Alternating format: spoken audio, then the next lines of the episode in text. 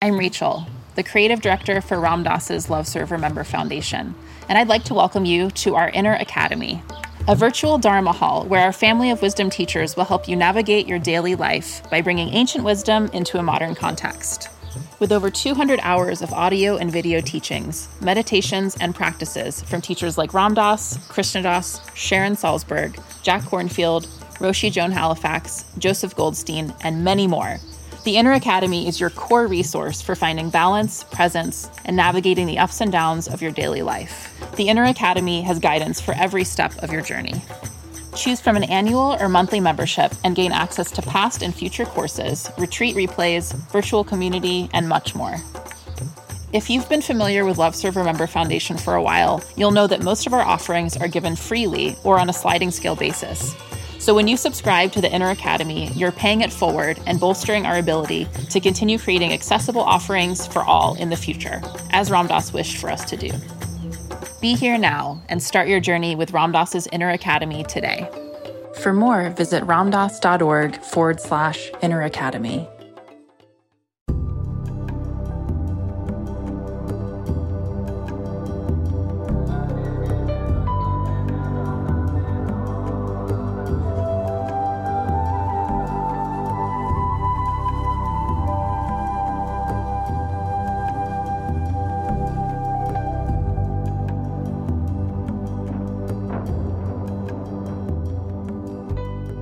Welcome to Lama Surya Das's Awakening Now podcast.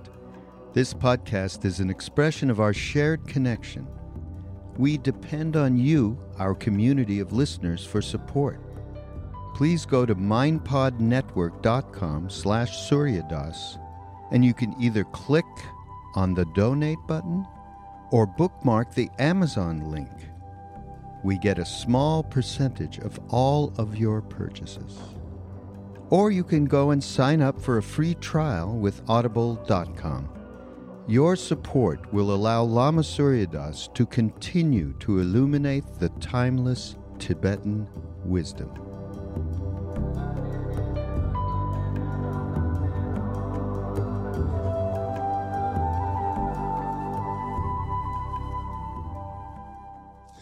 So, sky gazing eyes open, whether you're sitting or standing or walking or lying on your back or any other posture. Remember Buddha's famous statement, there are four main positions for cultivating mindfulness. Buddha didn't use the word meditation. He called it cultivating awareness. Sitting, standing, walking, and lying down. That pretty much covers it, doesn't it? In other words, any position is opportunity or the time for mindful awareness sitting, standing, walking, and lying down, not just sitting with your eyes crossed and your fingers crossed and your legs crossed, hoping to get enlightenment.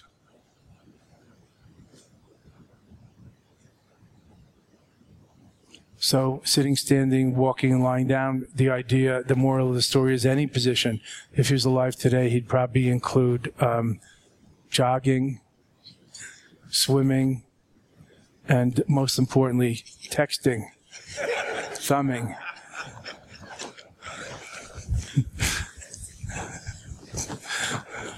what an opportunity for mindfulness.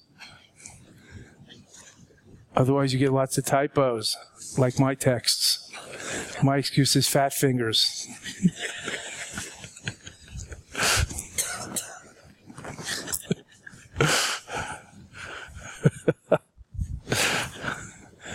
oh, poor old Buddha. But he doesn't mind.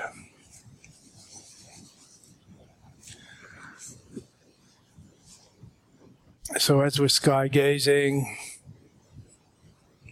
incandescently present and uh, lucidly, luminously aware, yet somehow empty or empty of preoccupations. We're not overly invested in what happens. Seeing through all momentary, impermanent, transitory, ownerless, selfless, ownerless, ungoverned phenomena and noumena or mind stuff. Just watching the show, like sitcom, like movie, like mirages, like dreams, like fantasies, and so forth. Seeing through appearances, just like on Halloween. when you see people coming down the street, when you see skeletons coming down the street carrying their shopping bags, you don't get too scared because you, you understand what's going on. You see skeletons, but you don't you get worried that their dead dead kids are coming to your door. You fill their bag with junk food, like a good citizen but maybe you maybe you take your your three or four year old out and they get scared because they don't see the, through the costume. You with me? That's the meaning of emptiness. That's why emphasis is a bad translation, Shunyata. Subjectivity, mystery, not what it seems to be.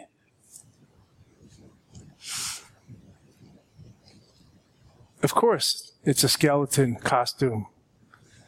But the, the, the three year old, four year old hasn't gotten the idea, learn costume yet. They just understand that maybe they learn, you know, see bones and they get scared, or witch, or monster, or whatever.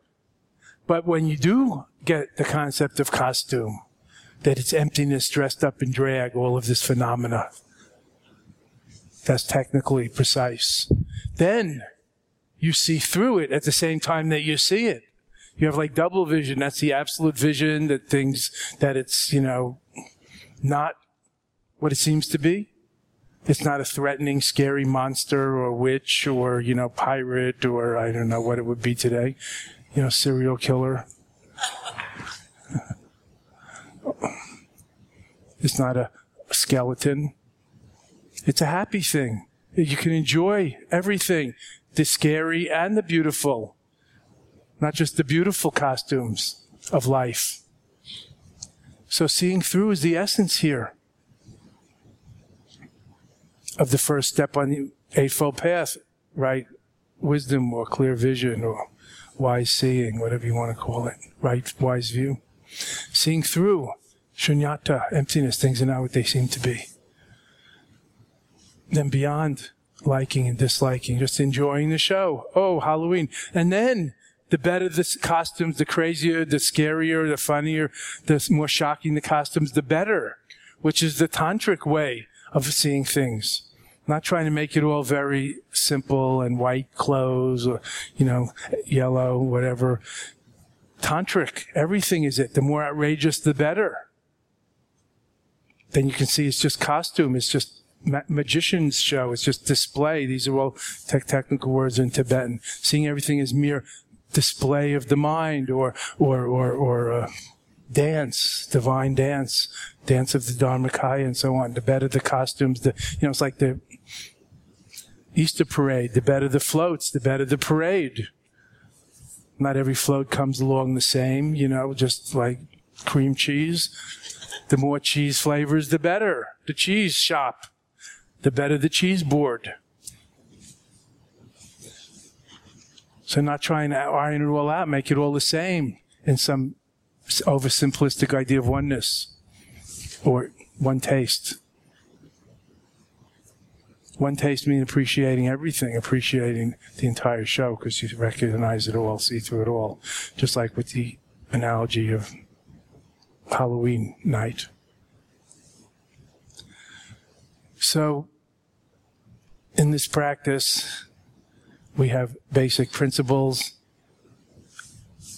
of Dzogchen view and non-meditation. Remember, Dzogchen's always explained according to the view, the meditation, and the action. From the view of things as they are, just as they are, comes the meditation of non-meditation, getting used to it or leaving it as it is, not purifying it, not purifying it, not transforming it, seeing through, leaving it as it is. All of these are just rough words, pointers. From the view of the great perfection or the lawful unfolding, the, the, the how it is, reality, as it is. That's the definition of reality according to Buddhism, as it is. We're not going to argue about what truth is. We call it, you know, the, uh, like reality, as it is. And then from that view or outlook, not opinions, not drishti, but darshan in Sanskrit, not drishti opinions or views, but the view, the bigger perspective, the big picture, prajna, the open wisdom eye, the open third eye, the open wisdom eye of prajna, of non-conceptual awareness, of wise, the, the wise understanding, the first step on the Eightfold Path, comes the meditation of non-meditation, of leaving it as it is, rather than interfering, rather than trying to purify. From this point of view, even the lower yanas, the original, the, le- the lesser um, teachings or practices, the more gradual practices, by the way, safer, gradual practices, uh, what, you know, like purification, we're not practicing in this context of the Dzogchen meditation. Of course, in life, we very well may. Or while we're practicing Vajrasattva or other practices to round out our spiritual life, we may. Or fasting or other things. But here, we're not purifying. That would be tampering with reality. We're not transforming. That would be tampering with reality. We're not seeking enlightenment. We're enjoying the view. Nothing more to do. As the masters say. Whether demons appear or Buddhas appear, not getting scared and depressed, not getting elated. One taste. Appreciating everything as it is, like in the floats going by in the parade, the scary floats or the beautiful floats, just seeing through it, enjoying the magical display, not getting scared, not, you know, running after the beautiful, I don't know what, Hawaiian mermaid floats, not getting freaked out when some horror house float or battle of Stalingrad float comes by.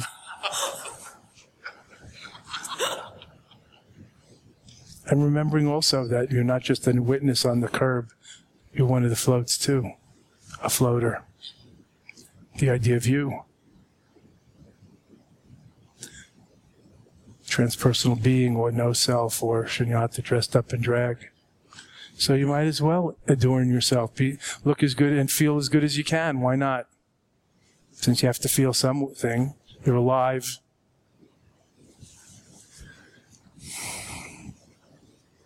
So principles of the Dzogchen practice, of course, awareness. We've talked about that. We're hammering on that. Aware. This non-meditation and yet flowing, not rigid, flow and spontaneous. I guess that goes with flow, but maybe not. Spontaneous flow, not just effort and diligence, which is another kind of flow. Spontaneous. How are we doing, Christopher? Spontaneous flow and spontaneity, flow, naturalness, which we mentioned so many times, but it's not that, it's simple, but it's not that easy to understand.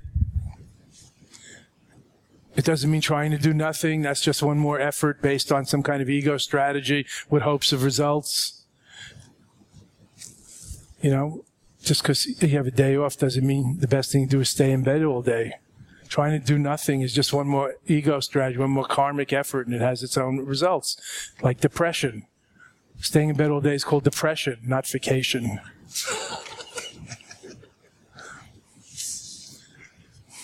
So naturalness and um,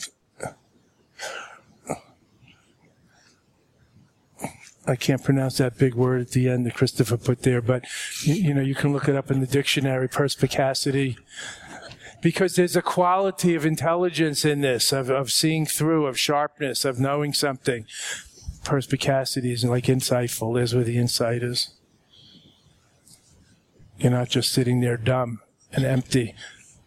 My own Dzogchen master, one of the great explainers of Dzogchen, Tulku Rinpoche, used to say, it's not just an empty room, this emptiness, this, this empty awareness. It's like a sunlit room lit by brilliant cognizance. That's why we call it lucid centerless openness, not just open, not just centerless, not just empty, like a sunlit room.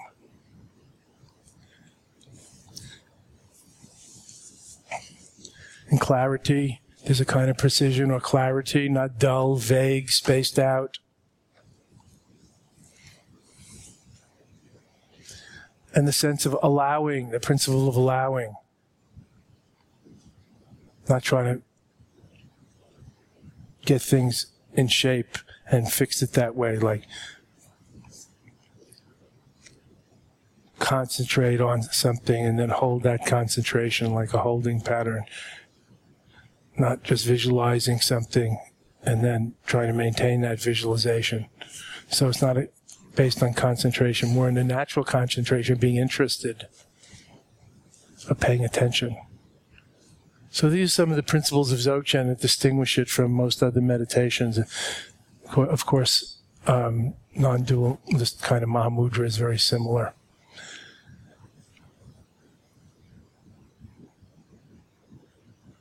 So you can see how this relates to your practice and use it as a guide to see if you're fabricating, if you're comparing or trying to think, you know, oh, is this meditate, this, oh, this meditation session uh, so much worse than the one I had this morning. I wish we could push the rewind button and have that one again.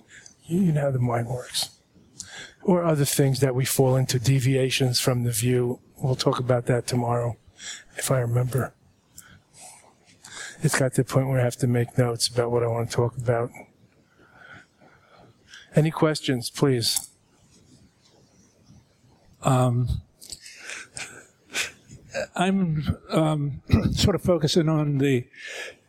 Uh, I'm not talking about going home later in the week, but I'm focusing on how we carry this through the day. We sit here, we experience the naked awareness, uh, um, the non-conceptual, and um, and we leave and we go to lunch or we go to breakfast or. Well, you're going way too fast. What happens when the gong rings and then you start to stand up and then you turn around and then you start walking out and then you, you know, what happens? We haven't even got out the door. I yet. increase my pace. Yeah, so you start elbowing people at the door. yes. um, so what happens to the naked awareness experience or the letting be or the well, nowhere to go and nothing I'm, to do? That's your question, right? I, Since there's somewhere to go and something to do, maybe you have to go to the potty, maybe you, you go in the next activity like lunch or whatever it is. Yes. Um, can I use this analogy? For example, if my daughter, daughter or granddaughter, if they're feeling ill, or if my granddaughter is having a big test in the uh, six, six, 16 years old and she's having a big test that day or something, well, I think about her and want to be there sort of with her and give her support. And, and one of the things I do is I uh, visualize uh, who she is. I mean, her physical appearance and so forth. And I get right into that's conceptual, I know, and it's compounded. Um, but thinking about um, carrying the view during the day. I mean, for example, I was in a dentist chair a couple of weeks have ago. You, have, are we finished with the story about your granddaughter? Because I didn't totally no, get the point. No, I'm gonna, I'm gonna make the point now. Okay. And I was having a root canal, and I figured now's the time for the view and you know it's a it's Put no, that up it, there. it's no pain as a what's the word anesthetic. It definitely it's, has anesthetic no, effects. It's no pain, just a lot of suffering, Lama Surya. But uh, I really tried that. Yeah, did it work? Well, it was beginning to sort of work, but there was so much activity in and out of your mouth. You know how that goes and that sort of thing. It's very, very distracted. but really, what I'm getting at is that if I can uh, put a compounded I mean, I remember my granddaughter's uh, face. I can remember the view later in the day. And remembering the view, I understand is, you know, one of the better things to do. But if I can even put a compounded view in my mind, then I can sort of relax and let that dissolve and yes. go into it. That's totally the secret. Un- that's what I'm asking. There is no relative practice, Marvin. You should think of your granddaughter. It's, it's really hard to rest in the view when that mean dentist is digging in there, you know, with their undexterous hands. I know, yeah. just really right. making a mess in your poor mouth. But if you think of your granddaughter. Right, right. So that's the right time to do that, you know, compounded or relative or like fabricated practice. Because trying to rest in the view is just as fabricated. Okay. Okay. So think of your granddaughter as the view.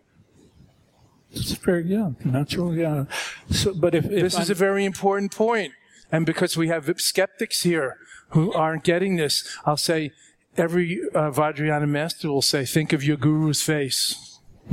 Or think of your Right. yidam's face. Yes. Yes.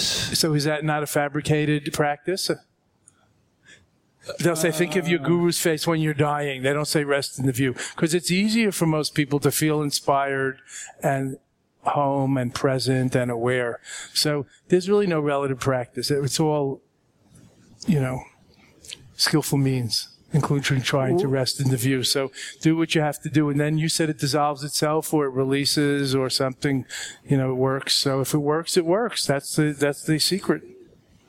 And resolve and so forth, or fading into the uncompounded. Yes. Yes. Right. Okay. Okay. And But don't try to fade it out. You know, the, the, the nature of all conditions is the unconditioned.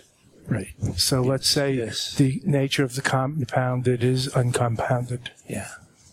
You don't have to transform it, fade it out, dissolve it. Yeah.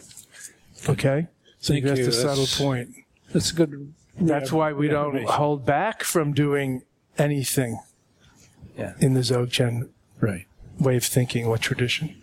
Relative practice. There's no s- notion of relative practices. Right. Thank you. I mean, like we have an altar, we have candles, we have a meditation, we have silent, we have vegetarian. Everything we're doing is relative practice, including, you know, t- talking and teaching and thinking. And but um, it's very hard to do absolute practice. There's no doing, so you have to do something. You know, I've often said this. When you go to the Zen, you know, a, prof- a retired professor came to the Zen master and said, What is with all of these rituals and all? And the Zen master said, Have tea. So the, so the professor went home and he tried to have tea. But because he was against rituals and forms, and that was, he didn't want to have, you know, he didn't think he needed um, water to have tea. He was just going to have tea. He didn't think he needed a pot. He didn't think he needed heat. He said, the master said, have tea. He didn't say, have a whole ritual of uh, putting all these things together. You know, and the other parts, and a cup. Just have tea. Okay, if you can. You know, sink your teeth into the shunyata and nothing else if you have such vajra teeth. Otherwise, you need to sink it into some kind of juicy fruit. I get your message, but isn't like that a clear, typical like professor? light. I said I get your message, but isn't that a typical professor? Well, I'm not. Really, I'm talking to everybody, and I'm just making up a Zen story for you. No, there's another Zen story about a professor and tea that now needs to be told about how professors are so full of it. I mean, we're just picking on professors now. We could pick on lawyers or whatever you are, you know, psychiatric nurses, but we can pick on musicians. Just looking around to see the guilty ones, whatever you are, artists, you know. This is a traditional Zen story about how professors are full of it. But the moral of the story is it's not all about what's in your head, of course, and you have to empty out or, you know, to get something new. So, um, the Zen, I don't know how it happened. Let's, let's put it this way. The Zen master or the invited the student for tea who was a professor and the Zen master did a little tea thing and then was pouring tea into the professor's cup. And it started to overflow and the, and the professor said, you know, pay attention. Aren't you mindful? The cup's overflowing. Mindfulness is the essence. As it says in, and he recited a whole list of books and teachings to the master. And the master said, similarly, your mind is overflowing. We don't, we, we're not, we, there's no point pouring more into your mind right now. you have to empty it out a little.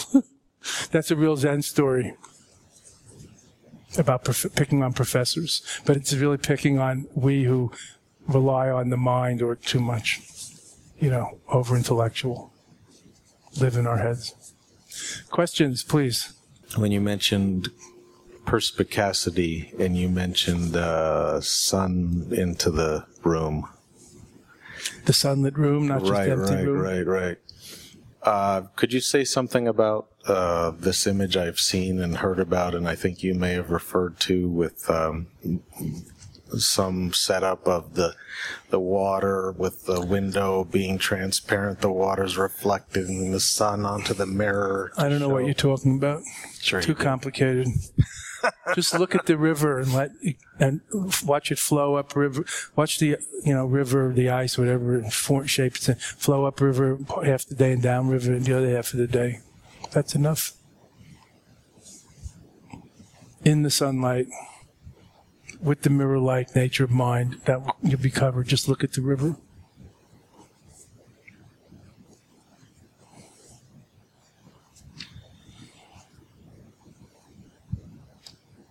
You don't even have to go out there to look at it. You can look out, out the window.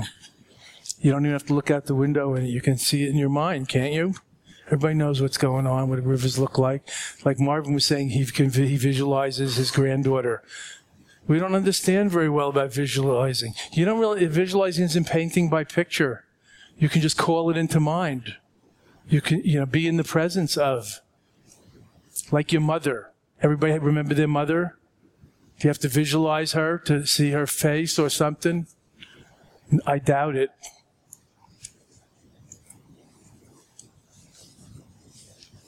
So don't make it complicated. No, this is this is more about. So even in the mind, you know, even like without go, do, going anywhere, doing anything about all those parts you said, putting together the sunlight and the mirror and all, just in the, the with your eyes closed, the, the shimmering behind your eyelids could be Yeah, it's not so much about a, a need to uh, conceptualize. It's more Okay. that the image seems very uh, much like the image of a sunlit room to me, and I I just don't have. Uh,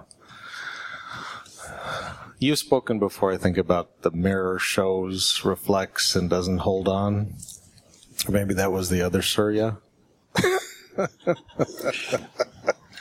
and uh, that's coming to mind, and so I'm saying These are all just uh, you're mentioning different metaphors or Yeah, al- yeah. analogies Right. of the nature of mind. Right. You know, like Nature mirror, mind, nature of mirror-like awareness. The mirror reflects clear. The mirror, magic mirror of mind reflects everything clearly, but doesn't hold on to it. And yet, in the relative world, it might, depending on causes and conditions. Can you think of an example where it might we say the mirror reflects clearly whatever comes before it, like a crystal shows the color through it or something, but doesn't hold on to it. But in the relative world, what if a paintbrush comes right before it? Then the paint gets stuck on it. So, you know, that's the difference between the absolute, which is like empty, transparent, not fixed, and the relative, which has its cause and effect.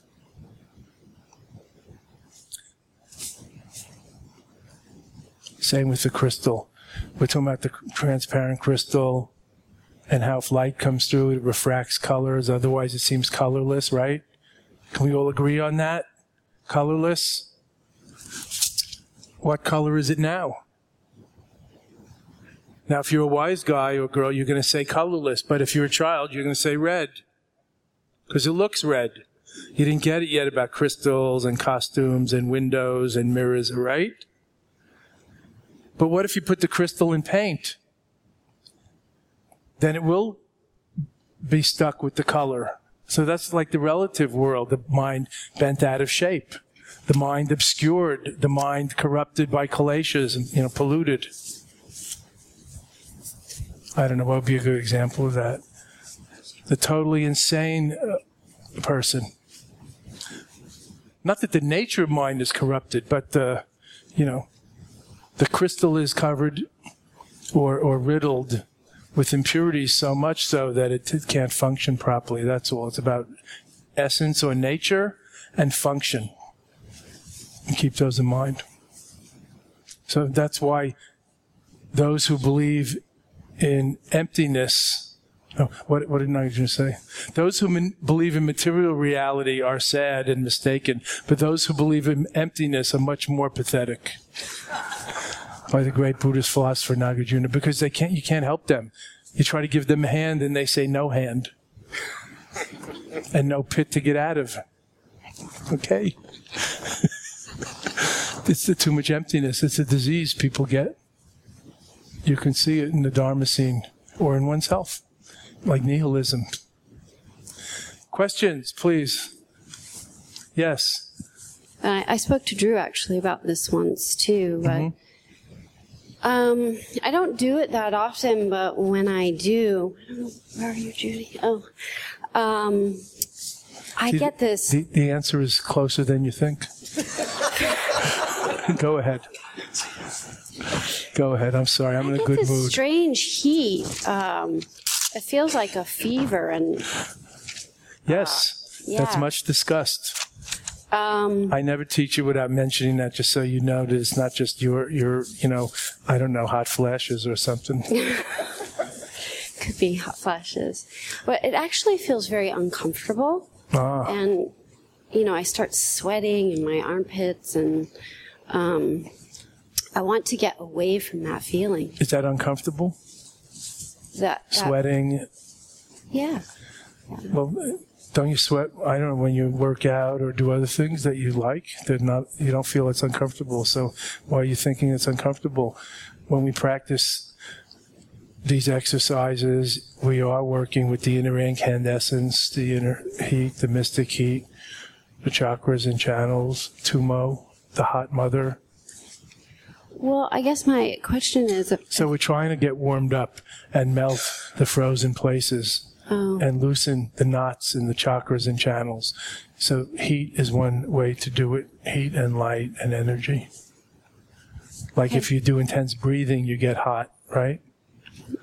yeah Or if you get hot, you start panting and have intense breathing because those are related. So uh, is that uncomfortable?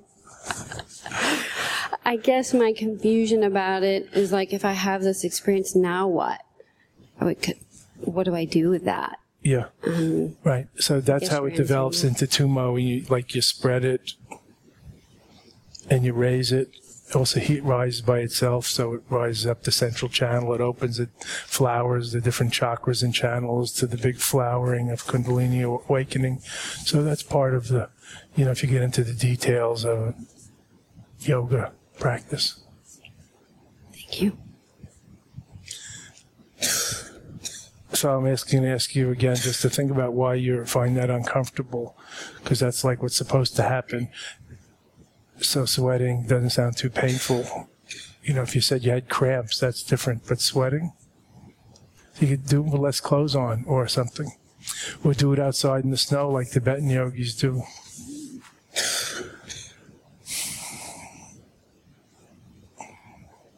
Anything else? Yes. So my question is, it's easier for me to drop doership when we're in the rest of the day than sitting in particular. Mm-hmm. So I find that it's easier for me to inhabit the non-dual state everywhere else but here. Really? Yeah. Then why do you keep coming here? No, no. I mean, in the context of retreat. In other words, it's like I know, but I'm, I'm asking a real question based on what you're saying. I don't entirely believe what you're saying, but um, go on. Let's just proceed with your way of thinking. Then why why do you believe in this and keep coming here or practicing it or studying it and Well, I've you know, contemplated. struggling? It, it seems like it may be because I've trained in different traditions and I've read about what should happen in meditation. Uh-huh. That's one side of it, or one flavor.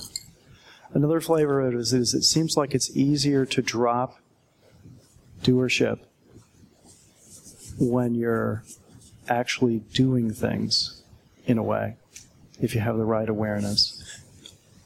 It could be, but it could be that you're losing yourself, but you're not finding your transpersonal being. You know, the saying is, and you you seem to be well read and studied in these things. So, the saying is, losing yourself, meaning with a small s, and finding your true, experiencing your true self with a capital S. But most people are lost to themselves, so that's not the same not to be judgmental, how about most drunk people who pass out are lost to themselves?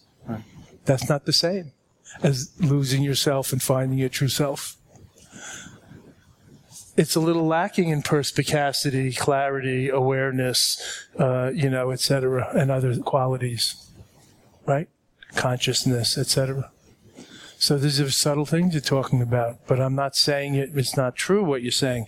I just think that it's easy to fool oneself and to be lost in life, like lost in thoughts. As you know, as an experienced meditator, Bruce, many people who just start meditating, and we all started sometime, we probably, we may have had this experience. You're meditating, you learn to meditate, you try to meditate, but all you feel is like you think, now you're thinking even more you think you're supposed to think less, but you're thinking even more. Anybody have this experience? Or even now? You know, if you were out jogging, you're, I don't know, 10 miles in the morning, you probably wouldn't be thinking as much as you're thinking sitting on your cushion. Maybe. But is jogging the ultimate practice? I mean, that's a live question. Maybe it is but also you can't be, you know, in that state of extreme sport, intense breathing, and effort all the time, 24 hours a day, unless you know how to, like Martin was saying, you know, integrated off the cushion. How do you have that extreme sport in life when you're not jogging and, you know, every breath is like your full activity? or mountain climbing or and anybody do skin diving or even snorkeling you know that feeling where every breath is your full activity it's a great natural meditation it's, it's it's much harder to sit here and try to keep your mind on your breath every breath but when you're snorkeling or skin diving that's almost all you hear. It's like every breath is like 90% of the activity or the, or the awareness. It's terrific for that. So that could be a great practice. But I, I would guess that um, you're a little bit losing touch with yourself in daily life.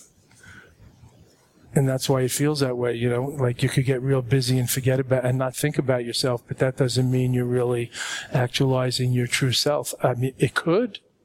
It wasn't exactly what I meant. What I meant was in the context of retreat settings, I find the one taste experience is much more likely to unfold than I'm able to when you're walking around or outside. it. Right. Okay, that's a little different than what I heard or understood you say, but it still applies. But um, on the other hand, let's take the positive side. I feel if I uh, go outside and look at the river, that that's better for me than sitting inside trying to meditate.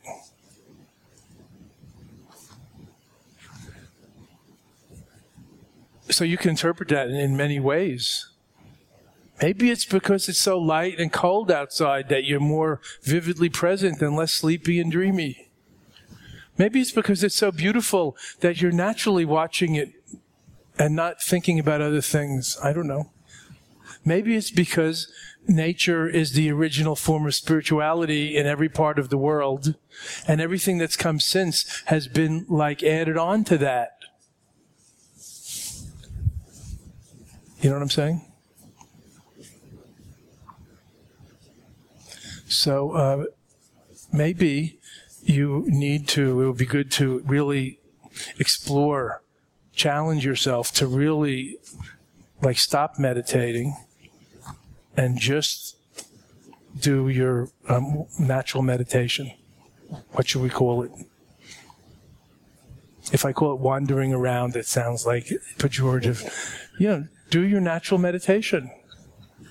Why come in here and try to do natural meditation if it's not if it's so crappy, and the people sitting around you are bothering you? You didn't mention that part. I'm just imagining. See what I'm saying? But, you know, there's a lot of interpretations we could add in here. For example, when you're outside alone, there's no other egos around bothering you. So part of being here together is learning to be, in a way, um, unbothered by the other egos. You know what I'm talking about? You know how easy it is to be alone in nature, but not so easy to be, I don't know, you know, at some party or some crowd or, or, or with a few people pushing you this way and that. so in nature, you know, sounds good to go in nature, and that's great, and it's a great practice we need, most of us, because we live such busy lives. But um, it's a little too easy after a while because there's no other egos to deal with, so your ego doesn't arise. Or another worse way of saying it, your ego is in total charge. Anyway, I'm just poking around here. I think maybe you could consider stop meditating in the in this formal way, and and really follow your intuition, which you brought up about how. I think you said you're enjoying or you're experiencing non-dual awareness um, most of the time, but more than when you're sitting here, okay, than when you're sitting on the cushion. You won't be missing anything. And then when you come for a private interview, we could talk more about, you know, you can get some clarification. Don't feel like you're missing anything because every session I give the same instructions. What are the instructions? Just be. And then there's a few frills, which you've heard many times. So you're not going to miss anything. Well, here's another alternative. Just come in the beginning in the, in this, in the, I don't know what that's, the balcony so you can hear my precious instructions and then go and, and just, you know, be in the non-conceptual. If you don't want to miss anything, because the rest of the time we're just going to be sitting here. See what I'm saying? And then come back at the end if you must, if you like, for the Dharma talk, or come in and have your seat, or sit in the balcony, or whatever. I'm not joking. Because I take very seriously what you said. If, if you can live it, yes. Why sit cross-legged like a pretzel with knee pain and back pain? You know, like, what did Emily Dickinson say? Why go to church when, I don't know, the whole woods is my cathedral and the bobolink is the parson singing the sermon? Why sit on an uncomfortable pew when the whole world is so much, you know, you can sit outside on the grass But then for most of us, we need to go sometimes somewhere special to remember that God is everywhere. Anyway, I hope we're communicating. I, I like what you said. If you can live it, if you can practice it, that would be a good thing to do. But conceptualizing non conceptual awareness or non dual awareness is very tricky. I'm in it, I'm not in it. You know, we could get our, our knickers in a twist, as they say in British Dharma. You don't want to get your knickers in a twist, right, Christopher?